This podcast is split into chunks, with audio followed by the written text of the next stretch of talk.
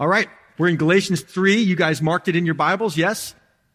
I'll read the first 4 verses of Galatians 3, and then in our study time, we'll go all the way down through and including verse 9. So let's read and we'll study. Galatians 3:1 says, "O foolish Galatians, who has bewitched you that you should not obey the truth, before whose eyes Jesus Christ was clearly portrayed among you as crucified? This only I want to learn from you. Did you receive the Spirit by the works of the law or by the hearing of faith? Are you so foolish? Have you begun in the Spirit? Are you now being made perfect by the flesh? Have you suffered so many things in vain, if indeed it was in vain?" Amen. That gives you a sense of, or not, of what we're about to study. Again, I know we read this little snippet and you in your mind are going, what is he talking about? So I'll connect you to where we've come from and where we're heading. So Galatians, we've been studying through the entirety of the letter that the Apostle Paul wrote to the churches in the region of Galatia. As I've said before, Galatia is not a single church. It's not a city. It's a region. There's multiple churches in that region that Paul is writing to. The Apostle Paul is trying to rescue the people of Galatia in these various churches from a false and destructive message that had crept in after Paul came and brought the message of grace. Now remember, when we say grace, what we're talking about is a gift. When you receive grace, you get something you didn't deserve. You receive a gift. And Paul brought the message to them that God's blessing to them was just a gift. And then after that, others brought in a different message. Now, I could say, and maybe some would understand this, maybe for others it would be confusing. The book of Galatians is about, I'll give you the theological term, justification by faith. And some of you go,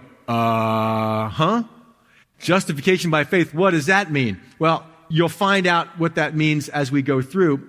I'll tell you this, the main issue at stake, as Paul writes this letter, what is the relationship between God and man supposed to be like? How does that relationship work? What does God like? What does God not like? What is he looking for from me?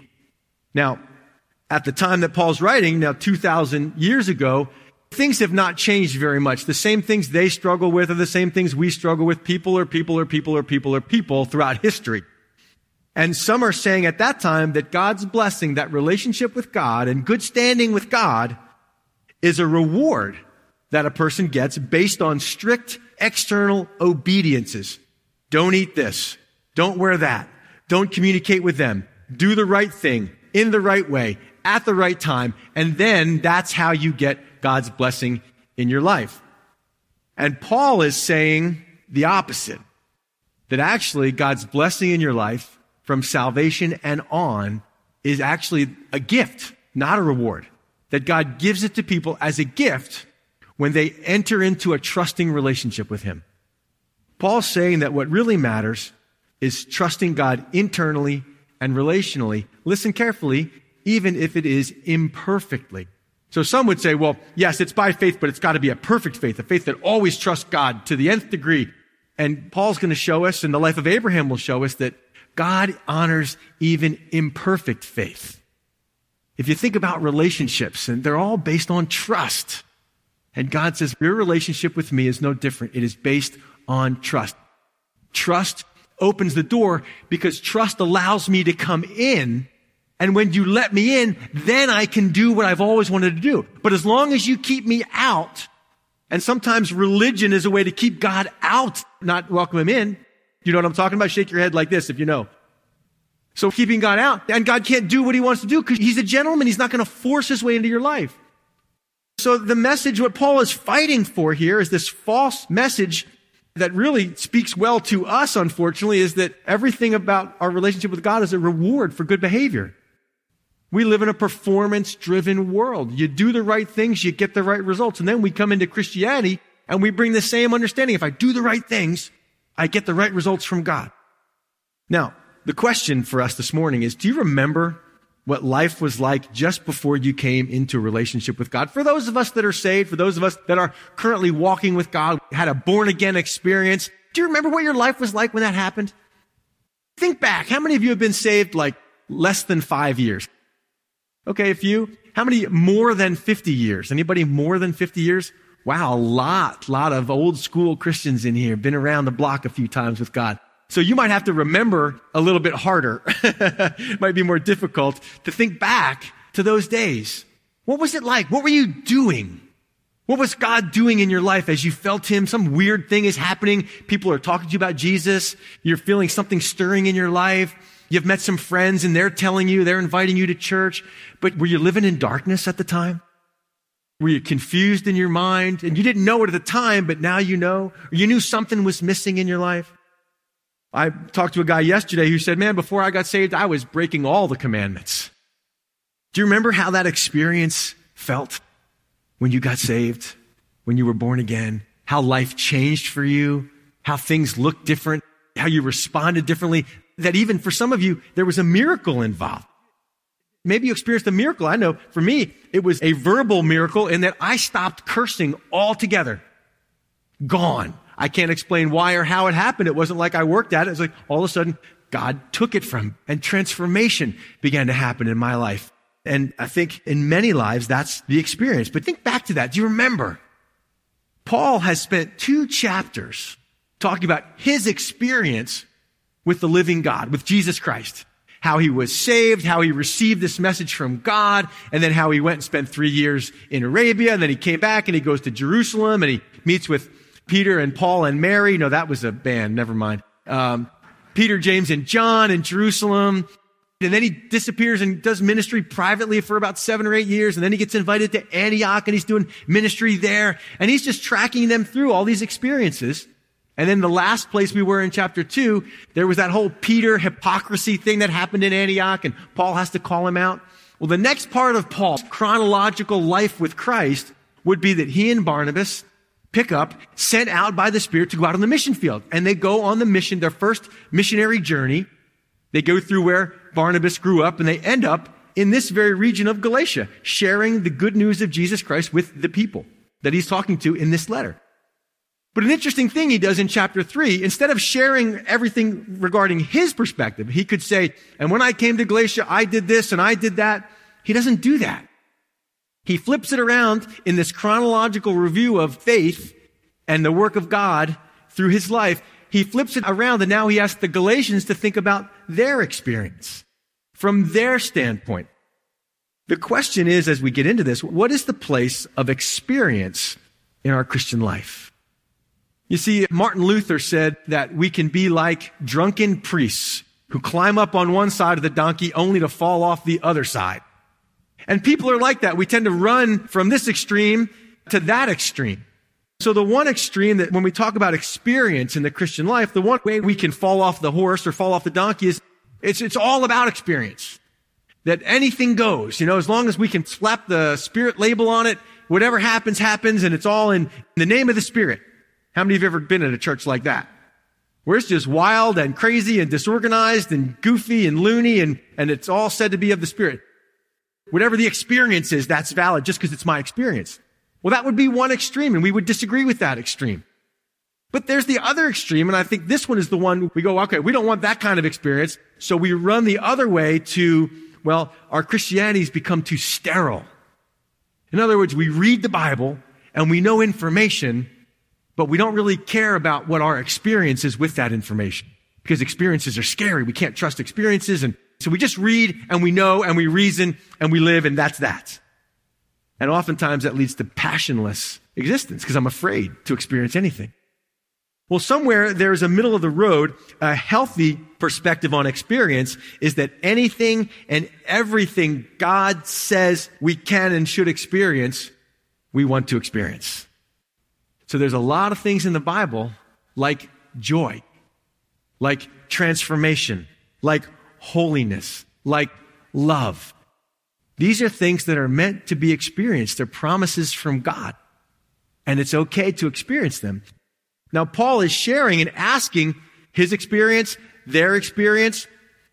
He's doing this as it relates to the issue of grace versus works. Paul asked them about their conversion experience as it relates to grace versus works. he introduces Abraham and Abraham's experience as it relates to grace versus works. The first mention in Galatians 3, 1 to 9, we have the first mention of the Spirit of God in the book of Galatians, a topic he'll come back to later on in his letter. And we have 6 rapid-fire questions between verses 1 and 5. Paul just litters questions to the Galatians about their experience. He's trying to prove something to them. So we start out in verse 1 with, "Oh, foolish," or "Oh, unthinking Galatians." You could say stupid, but that sounds harsh. So, "Oh, stupid Galatians," or "unthinking Galatians, who has bewitched you that you should not obey the truth?" That was the problem. Whatever is happening to them, it's causing them to turn away from truth. "Who has bewitched you that you should not obey the truth, before whose eyes Jesus Christ was clearly portrayed among you as crucified?" I love Paul. Paul was a passionate guy, and he begins chapter 3 with, "Oh, foolish Galatians." I mean, he is distraught. He is undone. They're rejecting him, they're rejecting grace, and they're turning back to rules and rituals and traditionalism, and Paul is just undone. And I wanted to express how Paul is feeling. And he asks them the question, "Who has bewitched you?" Now, the first thing I think about is the TV show I watched growing up. Did anybody else watch Bewitched? That's the first thing that came to mind.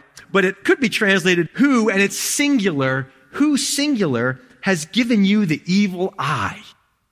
In other words, we would be able to answer that question easily. Who has bewitched you? Well, these Judaizers, these people telling us that we can't get close to God unless we keep the law, those are the people that are bewitching us. But it's singular, and the idea is that behind even that, there is a singular entity. Do you know who that entity is? Satan himself. Satan is behind, disguising himself as an angel of light, behind false teaching, false doctrine, behind a doctrine of law, rules and rituals versus relationship. So he says, "Who has bewitched you?" You know the evil eye, kids, the young folks in here. You know that the glance your parents give you when they told you to put your cell phone away. It's time for bed, and they glare at you with that evil eye. Spouses, you know there's a spousal evil eye, right? Husbands, come on, you know your wife, evil eye, right? She just looks at you and you, "Okay, honey, sorry, I'm doing it."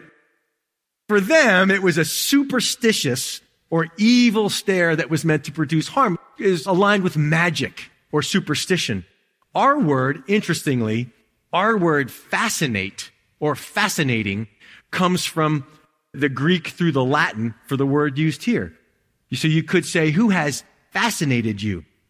In other words, to be fascinated with something is to have someone's complete attention or to have them attracted irresistibly. Have you ever tried to talk to someone while they're on their cell phone? They are fascinated, just on there like, "Hello, is anybody home?" I thought about you go into a preschool where children, 10, 12 kids, are watching something on TV. I mean, a bomb could go off outside, and they don't hear it because they're fascinated with what they're watching. It's got their complete attention. So these Judaizers, these law-leading, observant Jewish people, have somehow garnered the complete and utter attention and fascination of the grace-saved Gentiles, non-Jews. And I've known people like that in my brief time in ministry. I've watched people come and people go, and every so often, a couple times a year, you meet a person, and they get saved, they're coming to church, they're getting excited, then all of a sudden, they're all interested in the law. They're all interested in keeping the Sabbath and in keeping the law and all these different things. They get fascinated with that, and they almost become a different person. And it's like, I feel like Paul, like, what planet are you on? Like, you've changed. Something's happened to you. It's like you're under a spell. That would be the same kind of idea. You've become spellbound, enamored with this idea, this concept of somehow keeping the law is better than grace. I've seen people come and go from these very seats, falling back into the law. Now they can't come to church Sunday. It's only Saturday. And now they got to do this and they got to do that, and they can't hang out with us anymore. "Oh, foolish Galatians, who has bewitched you that you should not obey the truth, before whose eyes Jesus Christ was clearly portrayed among you as crucified?" In other words, the truth is Jesus Christ had to be crucified for your salvation. And this is what he said just previously. If you could have been saved by your own law-keeping or ritualism or traditionalism, if that was the key to salvation, then Jesus Christ wouldn't have had to be crucified. But what Paul brought to the Galatians is they needed a Savior. And he displayed like a public display, like a billboard, he said, and he brought Jesus Christ and him crucified. That was the message. And they heard it, and they believed it, and it began to change their lives. And so he's saying, when I came, I gave you Jesus Christ and him crucified. I gave you everything you needed. And now you're turning away so soon. Look at verse 2. He says, this only I want to learn from you. Did you receive the Spirit by the works of the law or by the hearing of faith? Are you so foolish, having begun in the Spirit, are you now being made perfect in the flesh? He says, Galatians, tell me this. What was your life like when God stepped in? When you received the Spirit, how did it happen? So there would have been no argument. They knew, he knew, that they had received the Spirit of God. Now, we have a different problem today. If I ask a person casually, we're out to lunch, out to coffee, we've met some problem, some issue they want to talk about. I say, have you ever been born again? They say, well, I've been going to church since I was young, grow up in church. No, I asked you, have you ever been born again? Well, I served at my church for a long time. No, have you ever been born again? And finally they go, I don't know.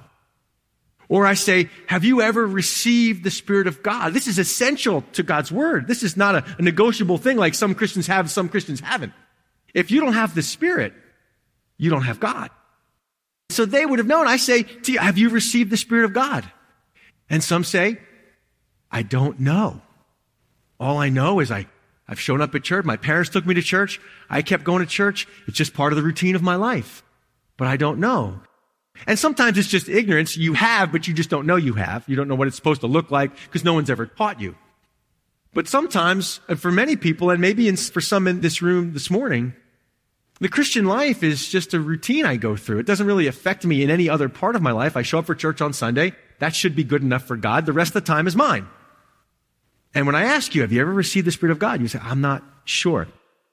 Well, they knew, so it wasn't a problem. They knew they had received the Spirit of God. They knew that something for them had changed radically, something internal, not something external. You don't have to have the Spirit of God to keep religious routine. Say amen to that. You can do religious routine all day long without God. Sometimes religious routine keeps us from God. So he says, the question isn't do they or do they not have the Spirit of God? The question is, how did it happen?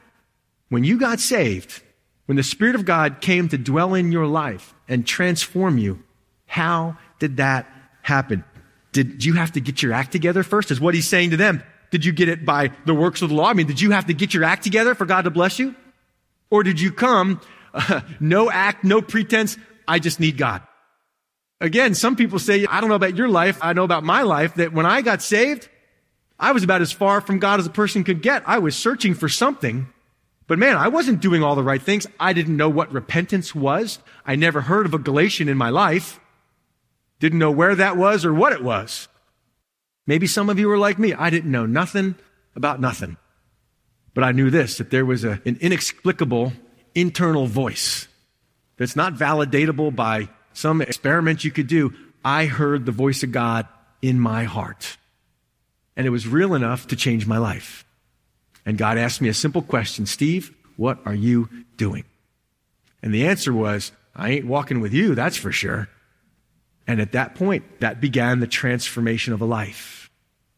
And it didn't happen because I got my act together or I started going to church and following all the rules and doing all the right things and expecting that God would reward me because I got my act together.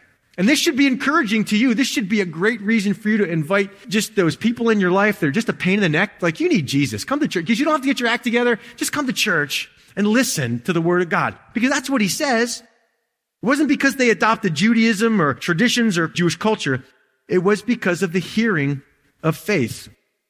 They heard the Word of God. And when they heard it, they had a choice. Just like you're hearing this morning. They had a choice. Do they trust God or do they not trust God? Do they keep God at a distance or they believe what he says? Do you believe that Jesus Christ was crucified for you individually, for you personally?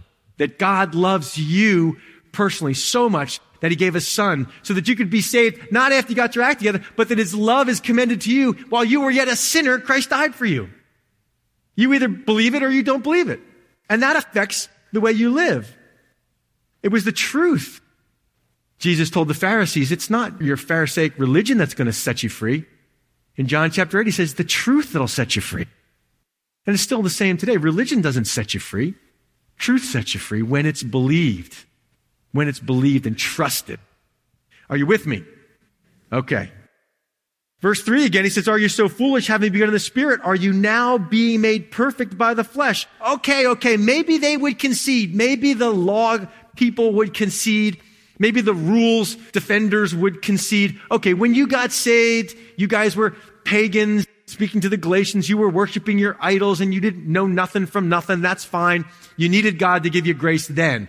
But if you really want to experience the fullness of God, it can only come through keeping of the law. Matter of fact, you were saved to keep the rules. And now it's up to you to do the right things. God blessed you initially. You needed it. But now the real blessing is from keeping the rules.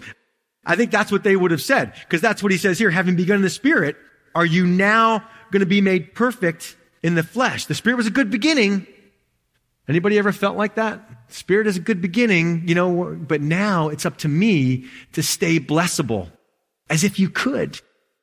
In our trip to Israel, we sat one night, we had a Bible study, and we're in the lobby of the hotel, and it's Shabbat. So the Jews, they call it the Israeli invasion. On Shabbat, a lot of Jewish families come to the hotel so they don't have to cook, and that's, you know, part of Shabbat is not cooking, not kindling a fire. So they go to the hotel, and the Gentiles cook for them. And the people in the restaurant cook for them, and they enjoy family time, and it's a wonderful thing to watch. So the ladies are over here talking, and our group had just had a Bible study, and one of the guys had his guitar out, and they're singing, and a Jewish woman gets up to walk over there, and I thought, oh man, she is mad. We're going to be in trouble. And she sits down, and she begins to communicate with us in her broken English and our completely lack of Hebrew. We begin to have this conversation, and she says to us, why aren't you Jewish? A great question. So we begin a conversation, and at one point in the conversation, you know, because she was saying that she keeps Torah. And so I opened up the Bible, I pulled it up on my cell phone, which really was not legal because the cell phone has a light in it, and they can't use a cell phone on the Shabbat because if there's a light, there's a fire. There's a kindled fire inside my phone. But she said, well, I hope God forgives me. Another conversation. But I turned to Leviticus, I think it's 19, where the law says, you shall love your neighbor as yourself. To that, we had another wonderfully honest conversation about how she felt toward her Palestinian neighbors. And she said, I can't love my Palestinian neighbors. You know what our country is going through. You know the difficulty we're having. And she was very beautifully honest, wonderful woman. Her name was J.L. And she was blown away that we actually know the story from the book of Judges. She's like, you know that? No way. So we had this wonderful conversation about that and about this idea that I can keep the law. Just right there, I'm done. Love my neighbors myself, done. It's over for me right at that point. I failed. So having begun in the Spirit, Paul says, now are you going to take things into your hands? Now is it up to you to keep the law, to try to maintain a good standing before God? The Message Bible says it like this. If you weren't smart enough or strong enough to begin it, how do you suppose you're going to bring it to completion? How are you going to finish it yourself? See, the danger as a church, this verse speaks to me. The beginnings of Calvary Chapel Fluvanna. Some of you were around. Some of you have heard the stories. I didn't know anything about being a pastor. I don't have a seminary degree. I didn't go to the conferences, taking the course material. I don't know about planting a church. If God's not going to do it, it ain't going to happen. And I'm just being honest. Like, we had a Bible and a joy and an excitement and a calling. And just let's see what God does. And it was exciting. Scary as all get out. You know, I sit on a stool because my knees used to shake if I stood up. My knees would just vibrate violently up and down. So I'm like, I got to sit down. And I kind of like it. Anyway, so the danger is you got nothing except faith and a Bible. And now we've been around 15 years. We got budgets. We got staff. We got a band. You know, we got some worldly wisdom, how businesses run. And it's so easy when you have resources to go, thanks God for getting us started, but now we don't need you anymore. We got church figured out. Does that scare you like it scares me? So I expect you to hold me accountable. If we start getting too big for our riches or start thinking that we know more than God, and you sense that from our leadership, you call me on it. You go to this verse and say, Steve, Having begun the Spirit, do you now think you're dependent on your bands and your budget and your finances and your staff and all those things? We're still dependent, not by might, Zechariah chapter 4, not by power, but by my Spirit, says the Lord. And it's the same for you personally. I see it all the time. People come to church, they're broken, their lives are falling apart. They don't necessarily know God, and many times they don't want God. They just want things from God. Don't want God, just want the things that God can give them and get their life better, and then out they go. I just need something from God right now to get me through, but then I can handle it from there. So they show up, they're broken, they're hurting. God begins to do a work in their life, and then they say, oh, I got a job. Now, unfortunately, I can't do anything, church-wise anymore because I'm so busy working all the time. Because now what I'm saying is, I really believe it's up to me. God got me started, but now it's up to me. I'm not saying that there's not work involved, that God doesn't call us to work for a living. He does.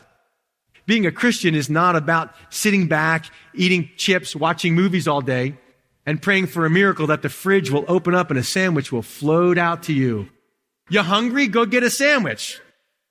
So that's not what I'm saying. But you know when you feel that way, when you feel like I can't trust God to produce the results I want. I have to take care of it. If you're honest with yourself, how do you feel when something bad happens in your life? Oh, God is good and God is blessing is when everything is going how we expect it to go. But then when something we perceive as bad happens, we say, oh, God, where are you? I don't know if I can trust you. And then you start to blame yourself. Oh, if only I had prayed more.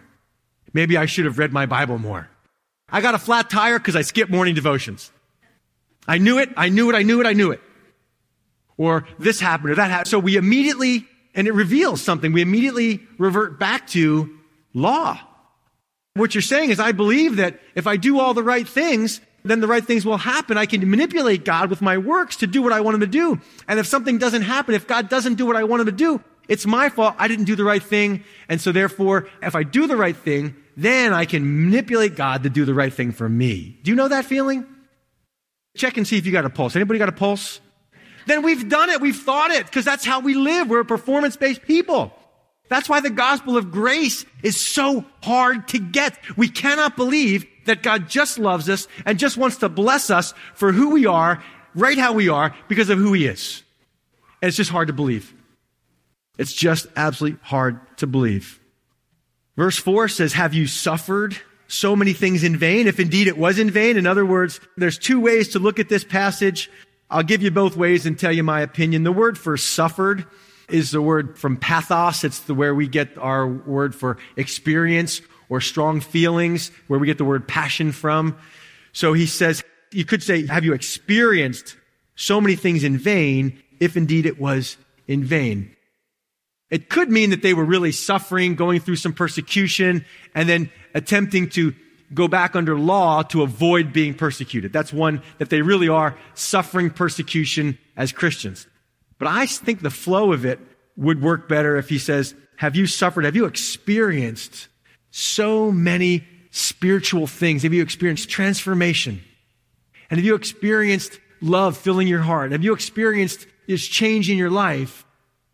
And now you're going to walk away from that? What do you look back on that and say that was empty, that was nothing? I don't know about you, but I look back. We all struggle with doubt at some point in our lives. Can you say amen to that? On some level, at some way, we struggle with doubt because God is invisible. And so we love the one who we cannot see. So we go, oh God, are you really there? Am I making this all up in my mind? We have those struggles. And I go back, like Paul is taking them back, to when I got saved, to the early days of my Christian life. And the things that happened to me and the things that have happened to you. And I had one person first service say, Pastor, I was 4 when I got saved. I used to hit people with Legos or something. That was my pre-Christian experience. And some of you have grown up in Christian homes, and I get that. But for a lot of us, I look back at to who I was and how I lived and the way my mind worked and how God spoke to my heart in a tangible way. And when I doubt, I have to go back and remember the reality of those experiences. That was not an accident. It was not my imagination. It changed my life forever. I am not the person I used to be. Amen? And those experiences, they were not in vain. Those things keep me going now. I go back to the beginnings of our church. Sometimes people will hear me say that. When I feel like, oh, we're not doing enough for people or this or that, I just go back and I say, thank God for what he did when we had a Bible and faith. And that was all we had. And I always go back to that because that was more than enough. And it still is. So have you suffered so many things in vain, if indeed it was in vain? And he's hoping that it's not too late. Therefore, verse 5, he who supplies the Spirit in abundance is the idea. He who supplies the Spirit to you and works miracles among you, does he do it by the works of the law or by the hearing of faith? Again, it's like he has a game going on. Okay, it's like truth or dare. It's law or faith. Okay, Galatians, I'm going to ask you another question, and you're going to answer law or faith. Are you ready? Here's the question. God supplies the Spirit to you.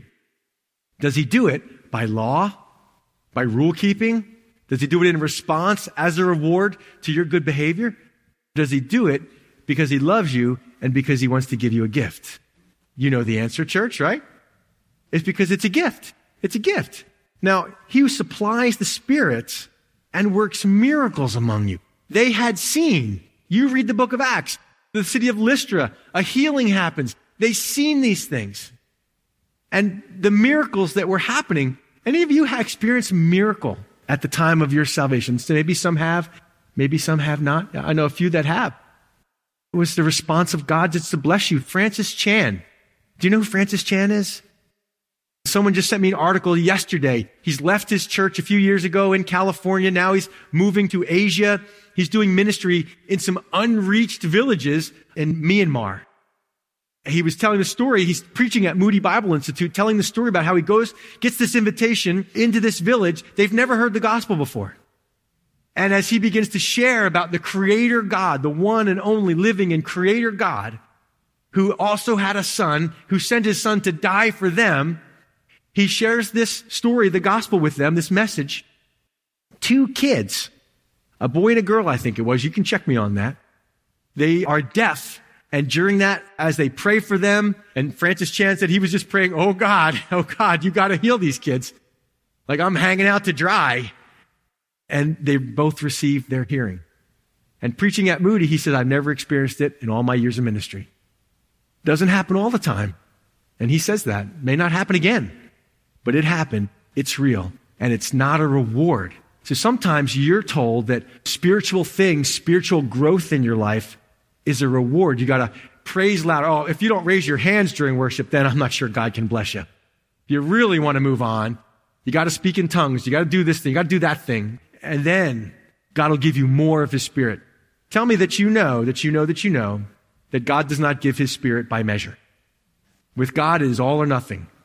And the question that we always ask is not whether or not we have all of the Spirit. You know the question, right?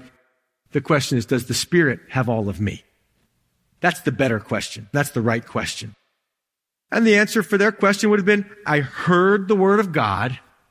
And when I heard it, I trusted it. And that brought faith. Faith, faith, faith. I trusted what God said. And then all of a sudden, verse 6, Abraham shows up. Where's Abraham come from? Why are you talking about Abraham, Paul? Just as Abraham believed God and it was accounted to him for righteousness. You're going to hear a lot about Abraham over the coming chapters in Galatians. Abraham is the father of Judaism. They were focused on Moses. Paul takes them back. They were focused on circumcision. Paul takes them back. Who? Abraham. Every Jew and even some Muslims would connect themselves to Abraham. Christians, Muslims, Jews all connect themselves to Abraham. But can I give you a little piece of reference material? When Abraham encountered God, he was a Gentile. He was not a Jew. There was no such thing as a Jew. No one was born Jewish before Abraham. He came out of a Canaanite idolatrous or Babylonian idolatrous family. His dad made little statues. And he's saying Abraham on purpose because he's arguing that non-Jews are saved by faith, not by becoming Jewish. Do you catch Paul's reasoning? Paul's brilliant. Let's go back to Abraham because in Abraham's life, God made a promise to him. You are going to have children. He says, look up at the stars of the sky. If you can count those, that's how many children you're going to have. Wow. So in chapter 15, God reminds Abraham of this promise because at that time, Abraham didn't have any kids, no biological kids. He had a servant in his house, and he says, God, my servant is going to be the inheritor of everything I have. What's up with that? You've made me these promises. And God says, no, Abraham, I'm going to do it for you. It's going to be a child from your own body. You don't have to worry about that. And when God said that, Abraham, it just says he believed God right here.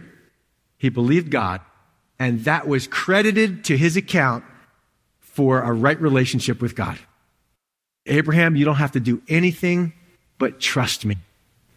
Trust opens the door for God to work in your life. God wants to work in your life. And trust says, come in and have your way in. But when you don't trust God, you can be in church and be far from God. You can keep God at a distance. I'll come to church, but my life is my life. I want to control my life. I don't want you to control my life. I don't trust you. I don't think you'll produce the life I want. So I keep you at a distance, and you'll never experience the things that God has for you. So Abraham is connected with circumcision. Chapter 15, he gets this reminder of the promise. Chapter 16 is the imperfect faith. I said, remember, it only takes imperfect faith. In chapter 15, he says, I believe you, God, and it's counted to him for righteousness. Right there. He's good with God. He and God are in a relationship. Their Facebook status changes. In a relationship with God. But chapter 16, he says, God, you're not doing it fast enough. I don't know how it's going to work, so I got to step in and help God out. Anybody ever been guilty of that? We got to step in and help God out, and you live to tell the story and regret that. But God doesn't say, okay, we're done, Abraham, it's over. You know, you blew it. You said you trusted me, but then you didn't, so we're done. Abraham still, if you could take an x-ray of Abraham's heart, you would still see faith. Even though it was imperfect, this should really be speaking to you guys. Even though it was imperfect, he trusted God, but he didn't understand, and he tried this and he tried that. By the time we get to chapter 22, Abraham's faith has grown. You know, faith is invisible. The only way you see it is by what you do. You do works of faith, works that come from faith. And by chapter 22, Abraham finally has the child of promise. His name is Isaac. And God says, okay, the child of promise, I want you to take him up the mountain and I want you to sacrifice him.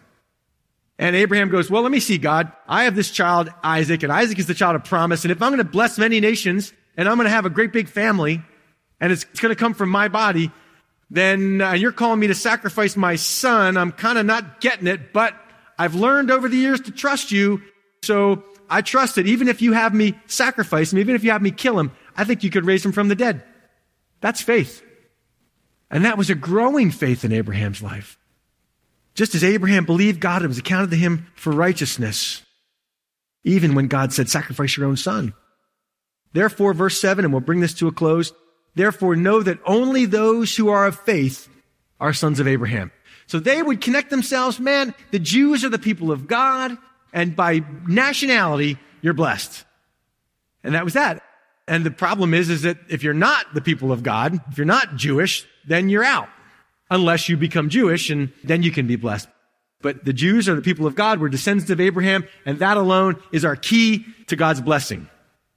And Paul says, actually, the sons of Abraham are the ones who believe like he did, the ones who have his faith, not just his genetics, but his faith. And the scripture, foreseeing that God would justify the Gentiles by faith, preached the gospel to Abraham beforehand, saying, in you all the nations shall be blessed. So then those who are of faith are blessed with believing Abraham. God preached the gospel to Abraham. What did that sound like? Here's what it sounded like. Abraham believed God. He had Isaac, and Isaac had Jacob, and Jacob had the 12 tribes of Israel. One of those tribes is the tribe of Judah. And out of the tribe of Judah comes the Savior, who is Jesus. And through Jesus, the gospel, the good news, the message of God goes out to every nation of the world. That's good news. I don't have to be Jewish. I don't have to get my act together. I don't have to perform rituals. I don't have to give a certain amount of money. I just have to trust in the living God. Isn't that wonderful? So then, if you want to be blessed, verse 9 tells us, those who are of faith are blessed with Abraham. Oh, this is good stuff. This is good stuff. So I think the real hope as we continue to study this is that you would find yourself being set free in your mind. Jesus said in verse 7, during the last day of the feast, he said, if anyone thirsts, let him come to me. If anyone thirsts, let him come to me. And out of his belly will flow rivers of living water. So as I said before, I don't know if God is speaking to somebody in here. You can do all the religious things. You can sit in church. And really, I guess my heart this morning is not just for people that have come from darkness and addiction or whatever brokenness you've come from. The real appeal is to the religious. To the religious, having gone through the motions all of your life, but never actually seen transformation or power or conviction come into your life. If I asked you, have you been born again? You would say, I don't know. If I asked you, have you experienced the Spirit of God come into your life? You might say, I go to church. I've been in church all my life. I was raised in church. But the Spirit of God, I don't know. It's you I want to pray for this morning. Because there is an experience, a real experience with God that transcends religious routine. And that's what you're meant to enjoy. This vibrant, experiential relationship with the living God.